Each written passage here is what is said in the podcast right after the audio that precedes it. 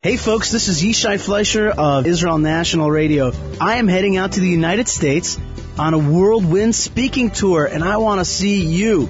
Check out my website, EyeOnZion.com, EyeOnZion.com. Book the Ion Zion speaking tour today. If you're not coming this summer to Israel, Israel is coming to you. IsraelNationalRadio.com. We're your connection to Israel.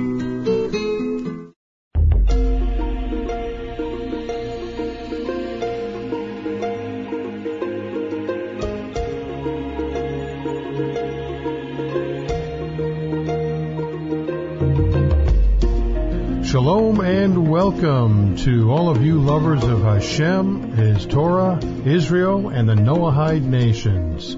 I'm your co-host, Ray Patterson, along with Prescott Johnson, who I'll bring in here in a minute. But I just wanted to thank you folks for finding us today and joining in today for this show, because I guarantee you we got a wild and crazy one coming up. And you'll know what I mean once we get into it. Right, Prescott? Right, Ray. Yeah, and I don't know if it's because, you in big trouble now. Yeah, I don't know if it's because we're crazy or just the subject matter in and of itself just tends to lead to wild discussions. Craziness. So, yeah, it does. How about all the above? All of the above. It truly does. And before we get started, though, I do want to give a shout-out to a friend of mine, a very dear friend, who I met out at the World Conference of the No Hide Nations out in Fort Lauderdale. Her name is Pam. And Pam was, for those of you who are out at the conference and had the wonderful, life-enriching experience of meeting her, will know what I'm talking about when I say that she was the life of the party. I mean, everybody just loved her, and she just loved everybody else. She's from the United Kingdom, and it was just a joy to have with us. And sadly, she recently became ill. We've been praying for her, and I just got a recent update that she is doing better, and she is feeling better. And I would ask everyone to please be praying for Pam. She's a wonderful lady. She is doing well. And so I wanted to give her a shout-out that, Pam, if you're listening to this show today, may Hashem bless you. May Hashem heal you. And please, be well. We are thinking about you. Yes. Appreciate the opportunity to be able to say that. Pam is a wonderful lady. Hopefully, we'll be able to meet with her again at maybe the next conference. Who knows? Hashem can do anything, right? Yes, he can. And when the opportunity permits, he does. Right. Hopefully, he'll make this radio show go very smoothly. Well, last week you had Jim on, and I guess if you want smooth, Jim's your guy. Jim is smooth, isn't he? Always great to have Jim on the show, yeah, because he does have the gift. I mean, he really does. Yep. And I knew that right away, and that's why I knew I had to have him on the show. Plus, he had a very exciting topic, so it was great to have him. Yeah, it was. But this week's show is exciting from the standpoint that we are continuing on with our journey of Will the Real Mashiach Please Stand Up? Mm. And today, Prescott and I, after having lengthy discussion regarding emails that we received in response to our initial two shows, we got a lot of response. Some of it very favorable, some of it, well, not so much, and some of it questioning our sources and them pointing out their sources. And, of course, these are the kinds of emails we want to be getting, because then we can address those specifically. And Prescott and I are going to have the opportunity to do that today. And depending on how today goes, we may have to extend this into next week's show. We just don't know where this is going to go. So we're going to give it our best shot to get in as much as we can today. Yeah, well, and I guess we can't really count on tying it up too quickly. It's been a debate that's been going on for 2,000 years, and one side just simply refuses to listen. So, did I say that? Well, yeah, and you said it out loud. I was thinking it. Okay. All right. Okay. And once again, as a reminder to all of our listeners, neither Prescott or I are here to hurt anybody's feelings, make people feel bad. We're not here to condemn anybody. All we are here to do is to relay information and hopefully, continue a debate that hopefully will bring some resolution to some people. We know it's not going to bring resolution to all, but we know that it will some. And at a minimum, we hope that you will challenge us and yourself to go ahead and examine what we share with you and see for yourself. Don't take our word for it. See for yourself. So some of the emails, including, in fact, let's go ahead and just, kind of jump into some of these things. Somebody had sent in a number of verses with the main theme being behind all of these. Are these verses true? And then they're broken down into categories. One is, lineage. Another is the birth. Another is the ministry. Another is the rejection. We got another one on the death. And so they're all kind of categorized. And, I think these are issues that do need to be addressed because this came from a Christian and it was very well put together. And it made it easy for us to be able to do our homework and be able to come up with our results. And so we wanted to go ahead and share these with you.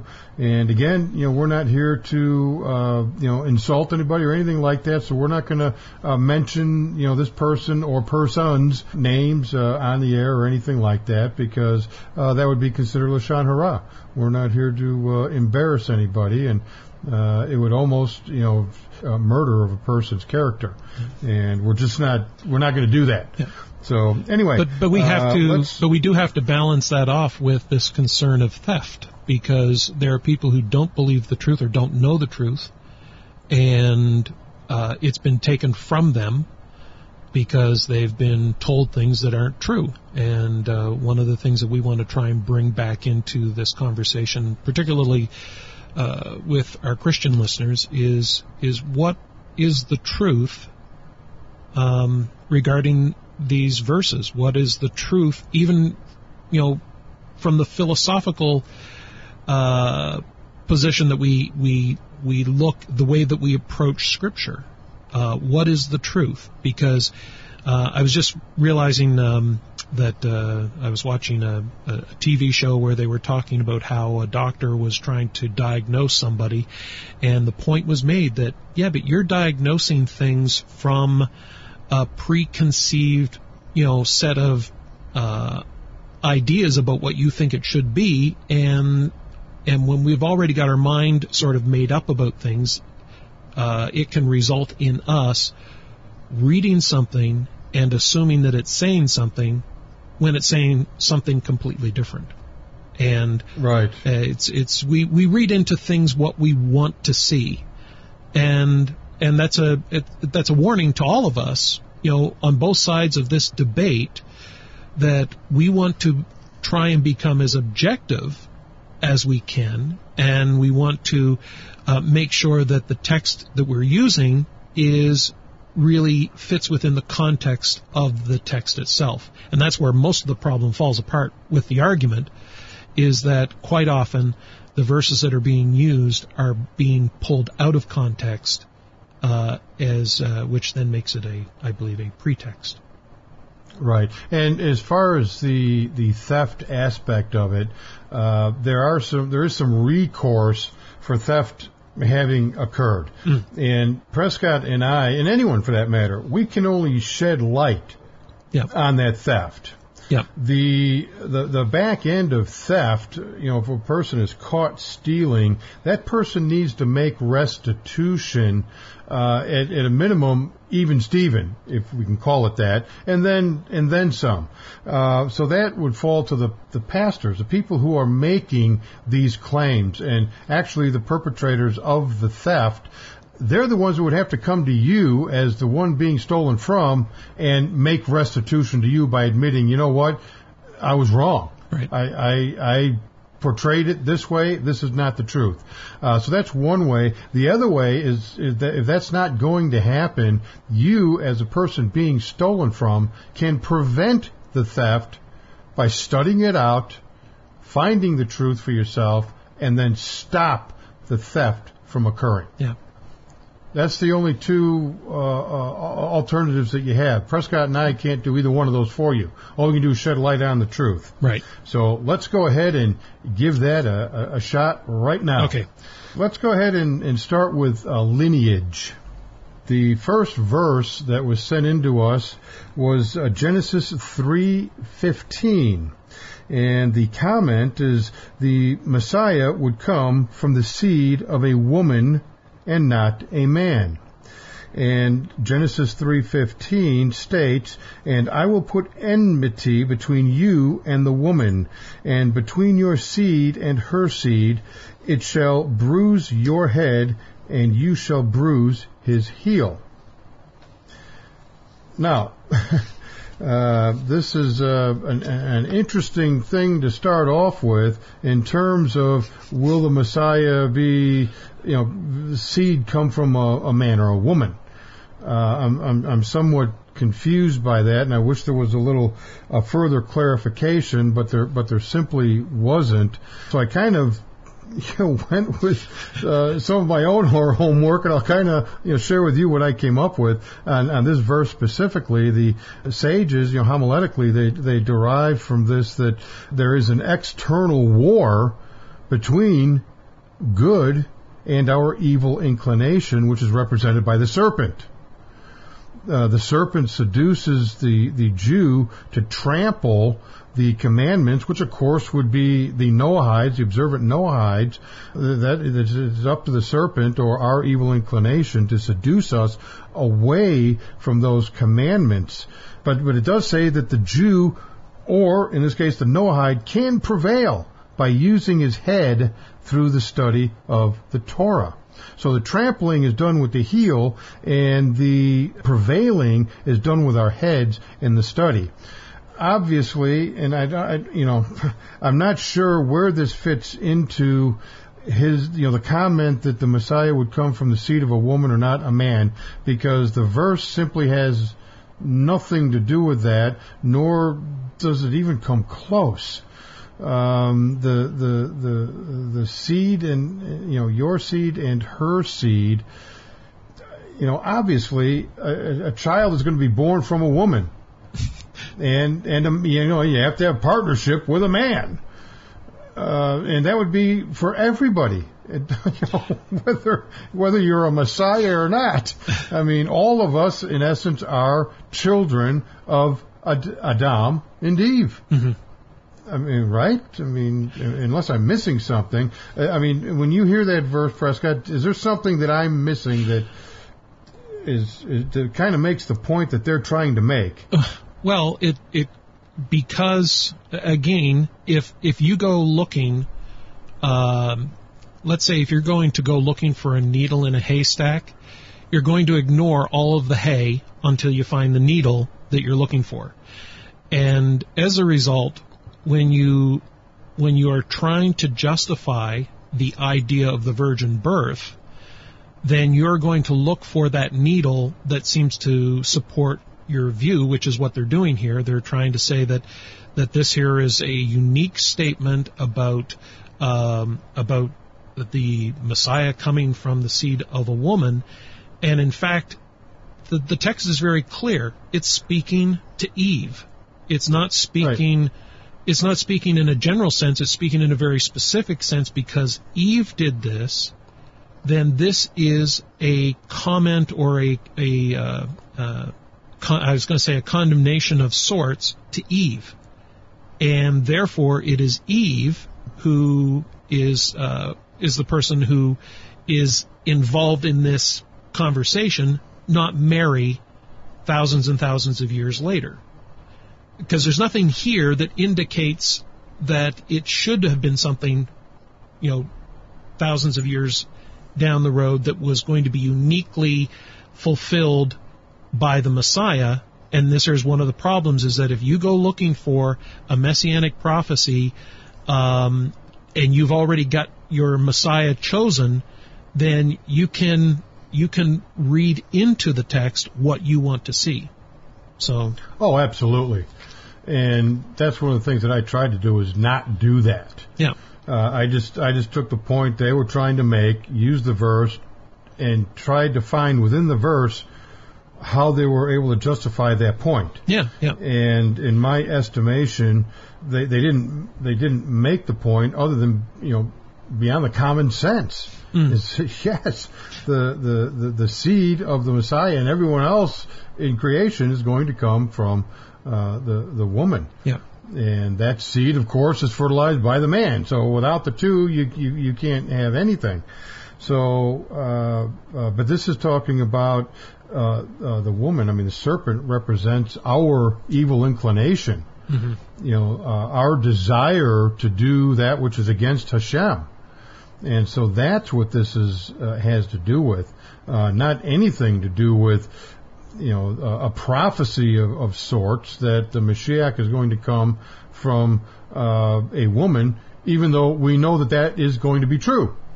Right. It's inevitable. It can't not be. So, and again, if you had, you know, it could very well be that they gave the wrong chapter and verse, and they meant to give us something different, Prescott. I just don't know. So if they're out there, I mean, you know who you are. You know, if you feel like this was the wrong chapter or wrong verse or both, please let us know. And again, make your point, and maybe we'll be able to see it a little bit better and address it from that vantage point. But it's Genesis 3:15, so I'll leave that in their good hands.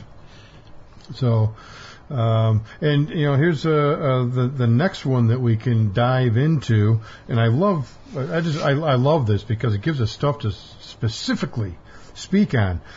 This one is Genesis 12:3. And the point is, the Messiah would be descended from the seed of Abraham.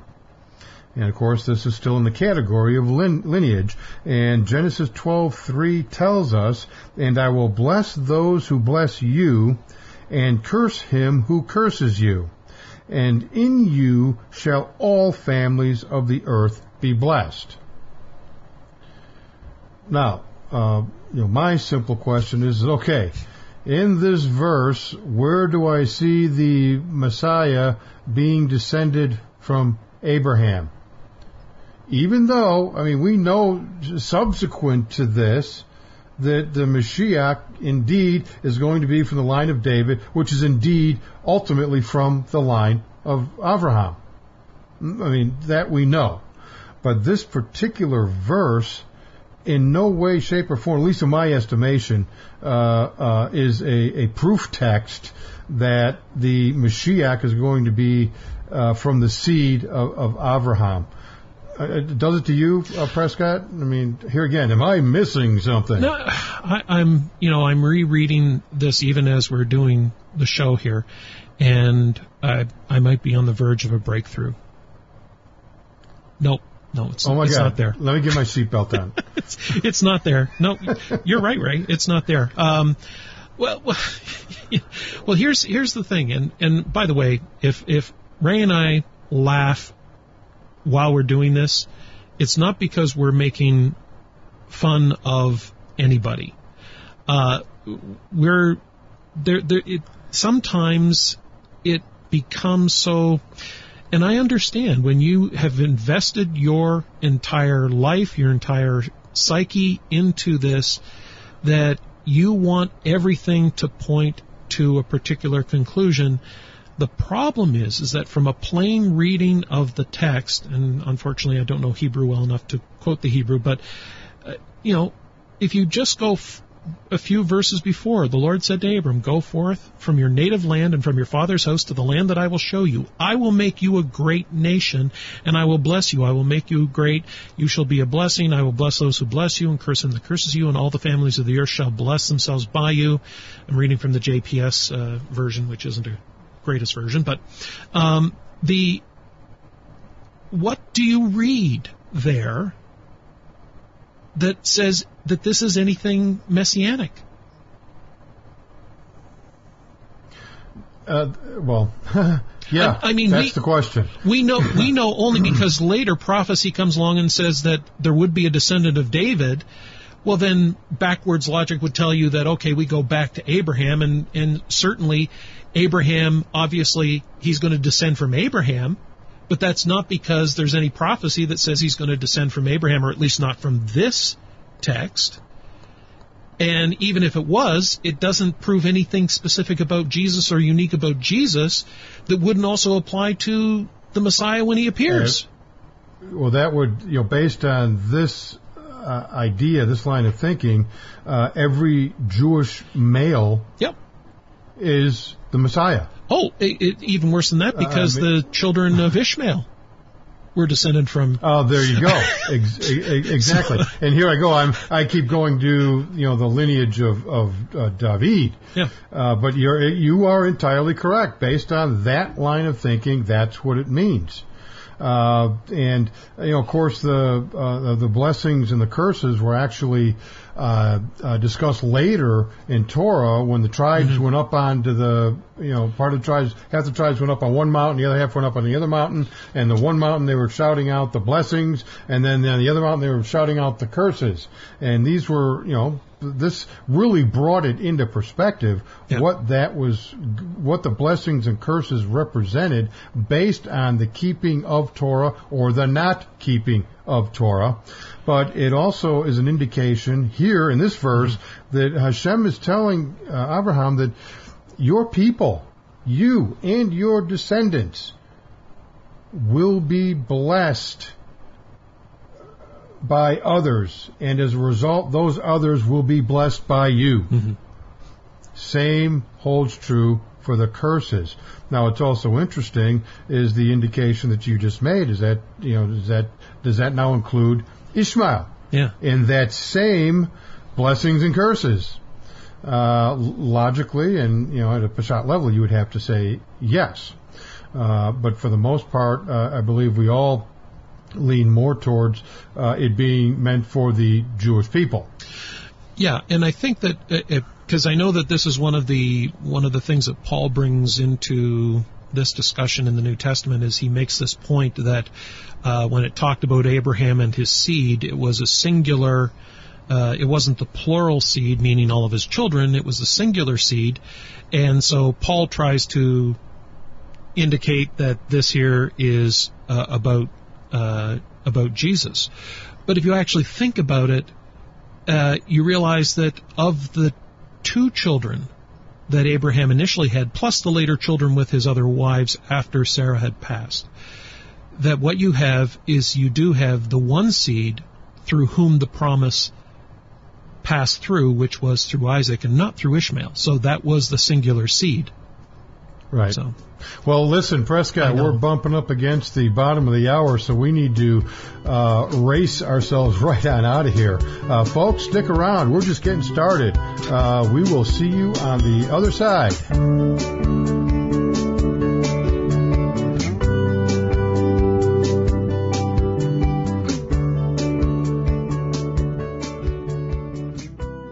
Get your very own copy of the New York Times from May 15th, 1948, declaring the state of Israel's independence. A full-size reprint of the entire newspaper covering Israel's reestablishment. Own a piece of history. Click on IsraelCelebrates60.com. Over 25,000 copies have been distributed. That's IsraelCelebrates60.com. He Medinat Israel.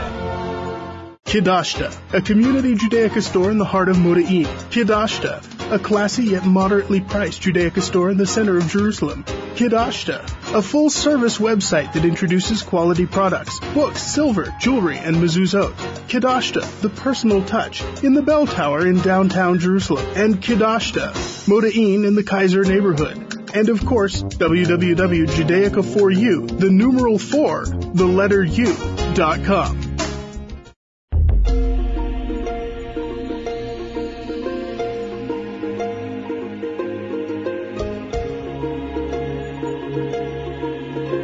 Shalom and welcome back, folks. You're listening to the Noahide Nation show, and we appreciate you sticking around for the second half of the show. Well, Prescott and I have been addressing some of the emails that have been sent to us that were generated from our first couple shows on the series that we're doing that's called Will the Real... Well, let me get this out now. Will the Real Messiah Please Stand Up?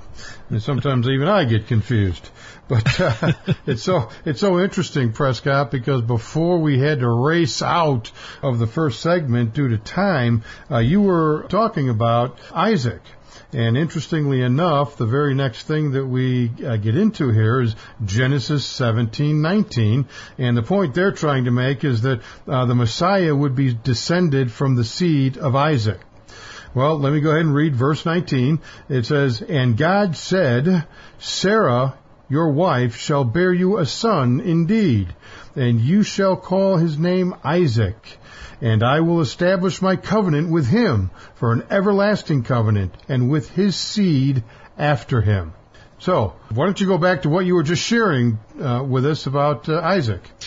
Well, Isaac essentially was the second son of a number of sons that Abraham had. Most people aren't aware that after Sarah had died, he had remarried and had other children. But the story in the Torah concerns itself largely with the story of Ishmael and Isaac. And of the two, that there was a choice that was made in terms of who the chosen people would emerge from. Okay? Now, if you're going to make this about the Messiah, and everything is about the Messiah, which Christianity does, you know, because it's necessary for their faith, then everything has to point towards Jesus. But the text here is really not about, it's not worried about Jesus, it's not worried even about the future Messiah, it's about the nation, it's about the chosen people that God would give the Torah to. And that person who would be the line from Abraham was Isaac, that God chose. Mm-hmm. And we know this from reading the story clearly, that that was the choice that was made. And so this prophecy isn't a prophecy about messianic ambitions. This is a prophecy about who the line, the covenant, would be passed on to.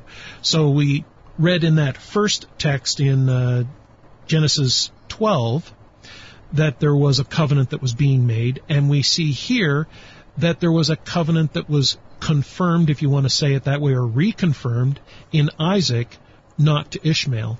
Again, back to this idea in the, you know, Paul argues in the New Testament that it was a promise to the seed, and therefore he concludes that this is about the one person, Jesus, whereas in the Torah we understand that it is about the child, Isaac, who the promise was being given to, and we see it confirmed in Genesis 17 here that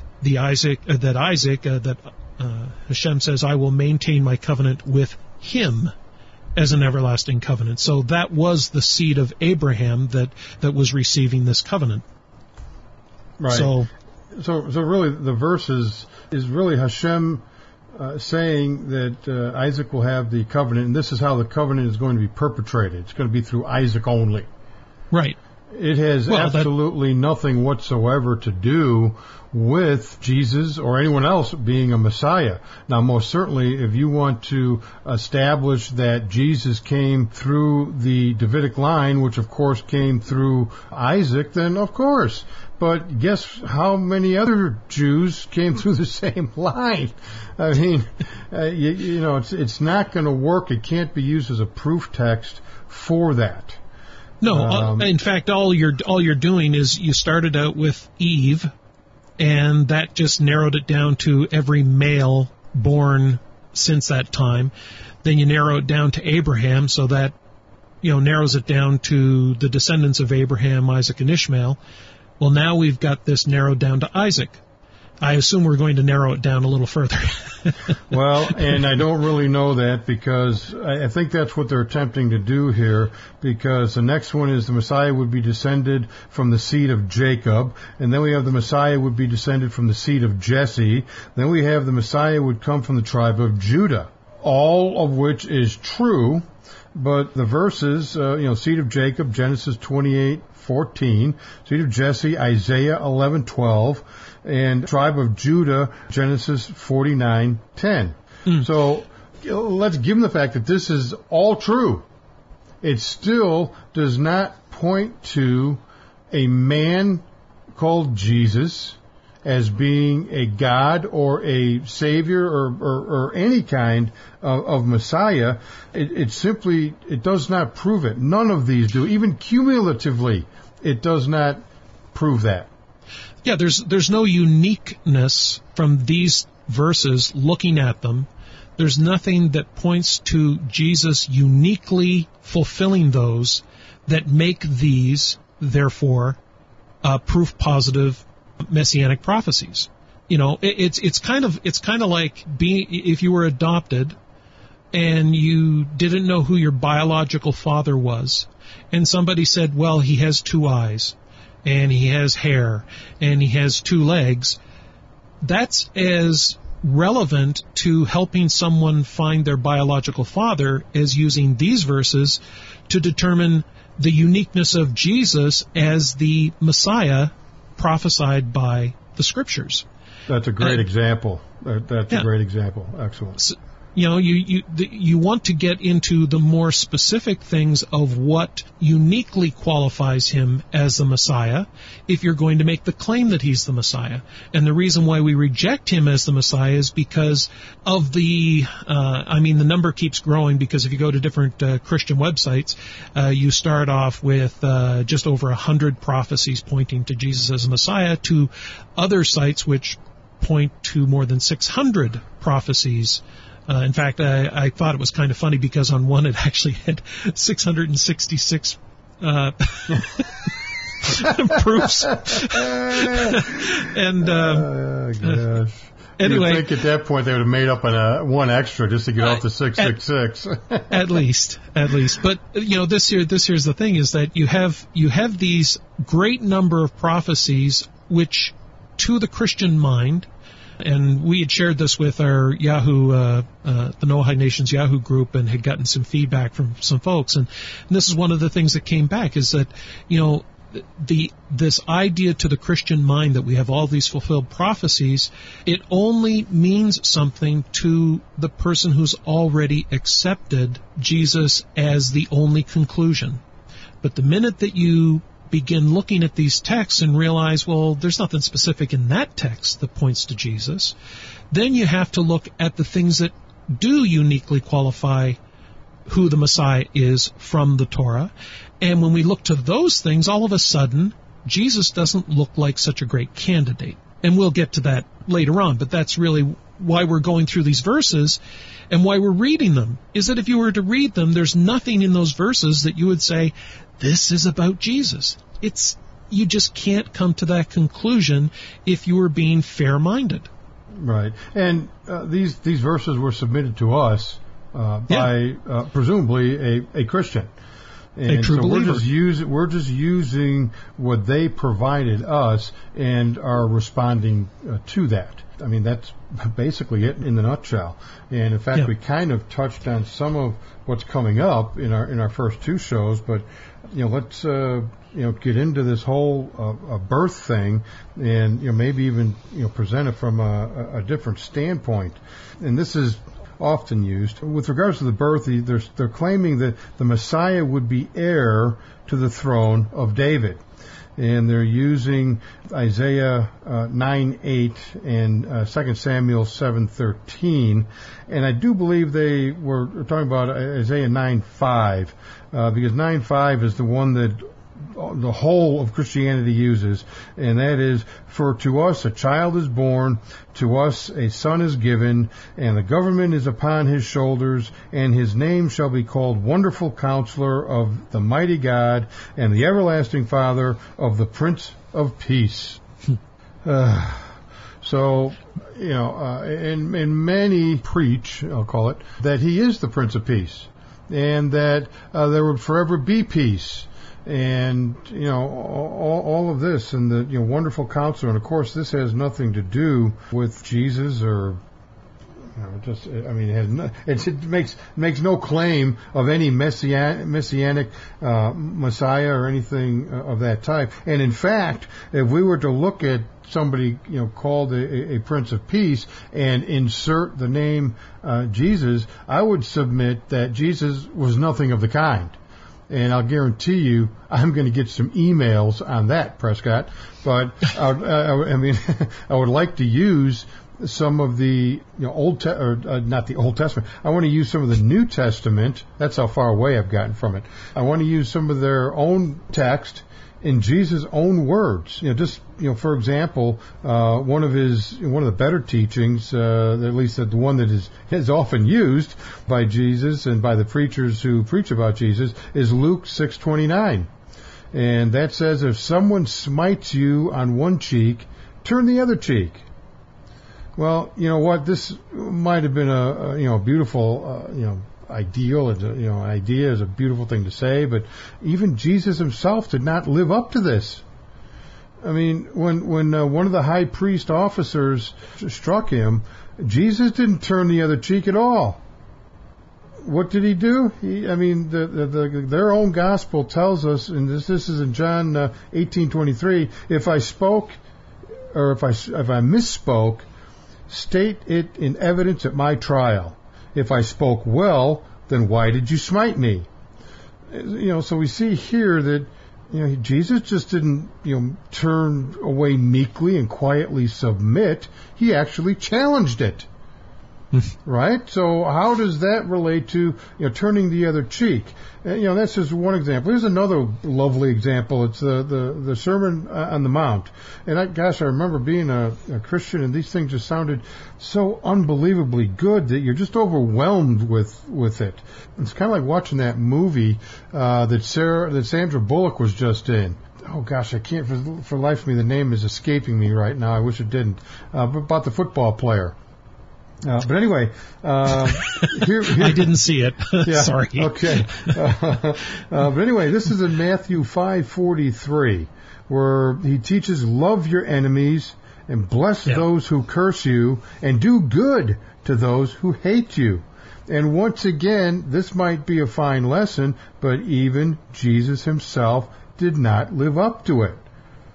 In fact, he declared, about his enemies, and this is in Luke 19:27. And I challenge you to go ahead and look it up for yourself. Luke 19:27. It says, "Take my enemies who would not have me rule over them, bring them here and kill them before me." Huh? What? What? That's the peaceful Jesus? Okay.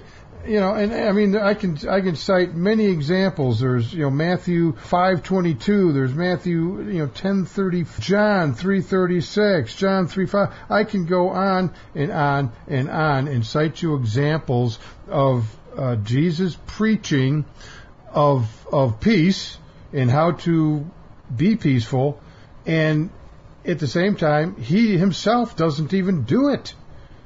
So, you know, This verse here, Isaiah 9:5, is not a convincing argument, and it is not even a prophecy in the Messianic age or about the Messiah. This is about a different son altogether. But again, it's taken out of context. Yeah. Well, and not to play devil's advocate, I just know that there are going to be some Christians who are going to say, well, you guys are worried about context when we're reading the Torah, and you're not applying the same rules when you're reading the New Testament, because if you read that in context. The point that Ray is making is that Christians advocate certain idealisms that they draw from the teaching of Jesus, that they quote Jesus and they make conclusions about how one should live their life, including things like turning the other cheek and loving your enemies and so on and so forth. And what Ray is pointing out is a very legitimate problem that the teaching where, because I believe the text where it's talking about bringing his enemies before him and slaying them is about an end time kind of end time judgment, but it is this question then of at what point is the justice of the history of the world plays out. And in the middle, and so that at the end, even Jesus says at the end, there is going to be a judgment that is going to be given according to what you do. But in the middle, you have Jesus telling his followers to turn the other cheek and to not, to exemplify certain behaviors that seem to run contrary to what the Torah teaches. Now, one of the examples of that, and I hope I don't get too far off the trail on this, one of the examples of that is where a man comes to Jesus and he says, tell my brother to divide the inheritance with me. And Jesus says, who made me a judge? Well, according to the prophecies about the branch of David, is that he would do justice. Mm-hmm. And this young man came to Jesus saying, give me justice. And Jesus said, who made me a judge? You're just greedy. In fact, the follow verse, he says, here's what it says. Someone in the crowd said to him, teacher, tell my brother to divide the inheritance with me. Jesus replied, man, who appointed me a judge or an arbiter between you? Then he said to them, the crowd, watch out, be on your guard against all kinds of greed. He called the man greedy.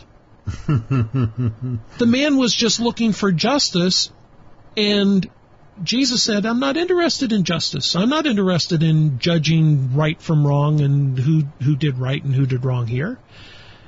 And this to me is a problem because in Jeremiah, it says, behold, the days are coming, declares the Lord, when I will raise up for David a righteous branch. All Christians believe that this refers to Jesus. And he will reign as king and act wisely. Jesus did not do that. And do justice.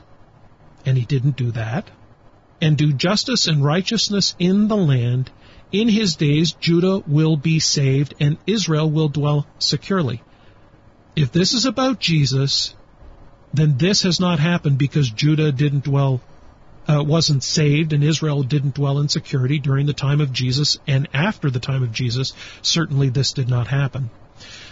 But what we see here is we see that there is this mixture of language of where at one time it sounds like there's just this very, a clear sense that there was going to be ultimate justice for the enemy.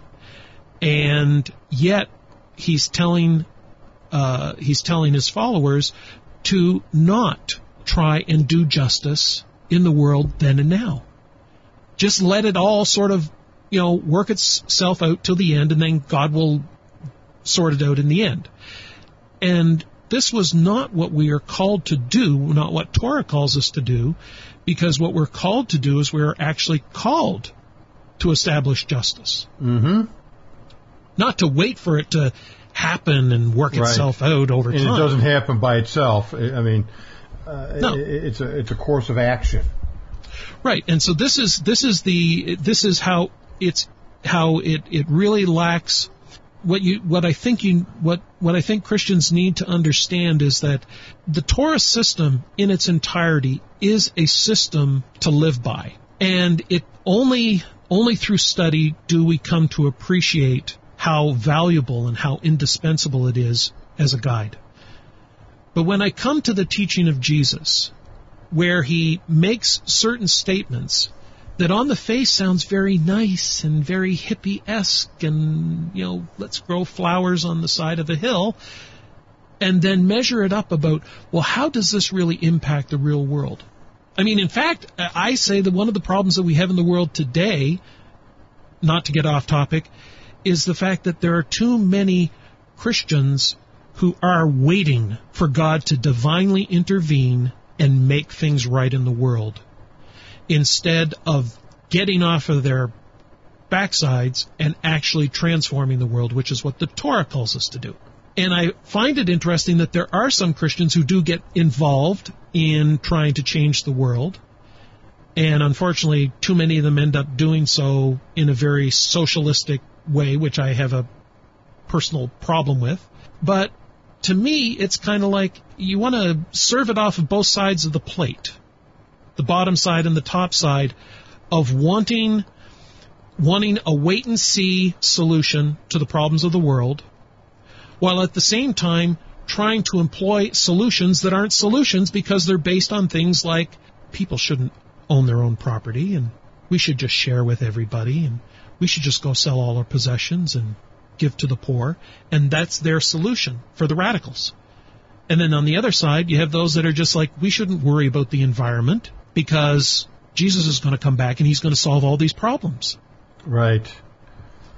And you're right. That in and of itself is a big problem. Yeah. And guess what, Prescott? We mentioned this when we were in our break, how fast it went. Guess what? This second half went even faster, I think.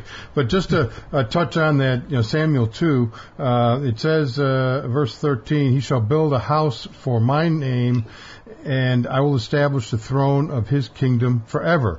This is in the category of birth.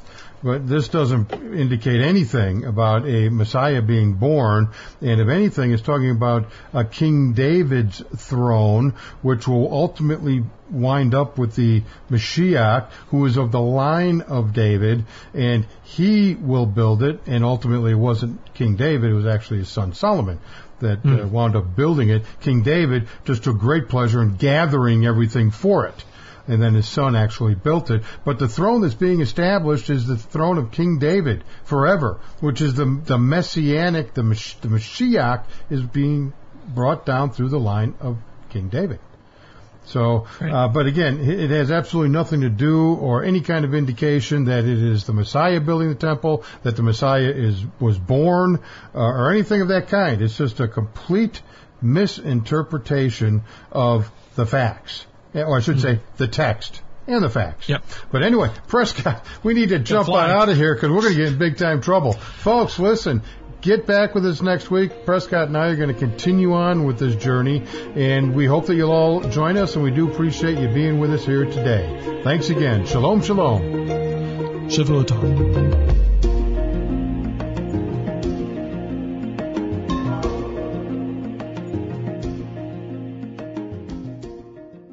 Planning a trip to Israel? You need a licensed tour guide. See Israel like you've never seen it before. Israel National Radio's own Mayor Eisenman will take you around the country for an educational and fun experience.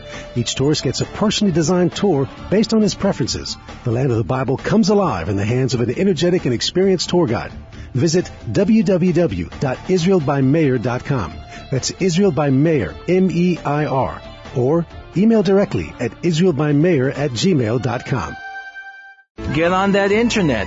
Find out what's really happening at IsraelNationalRadio.com.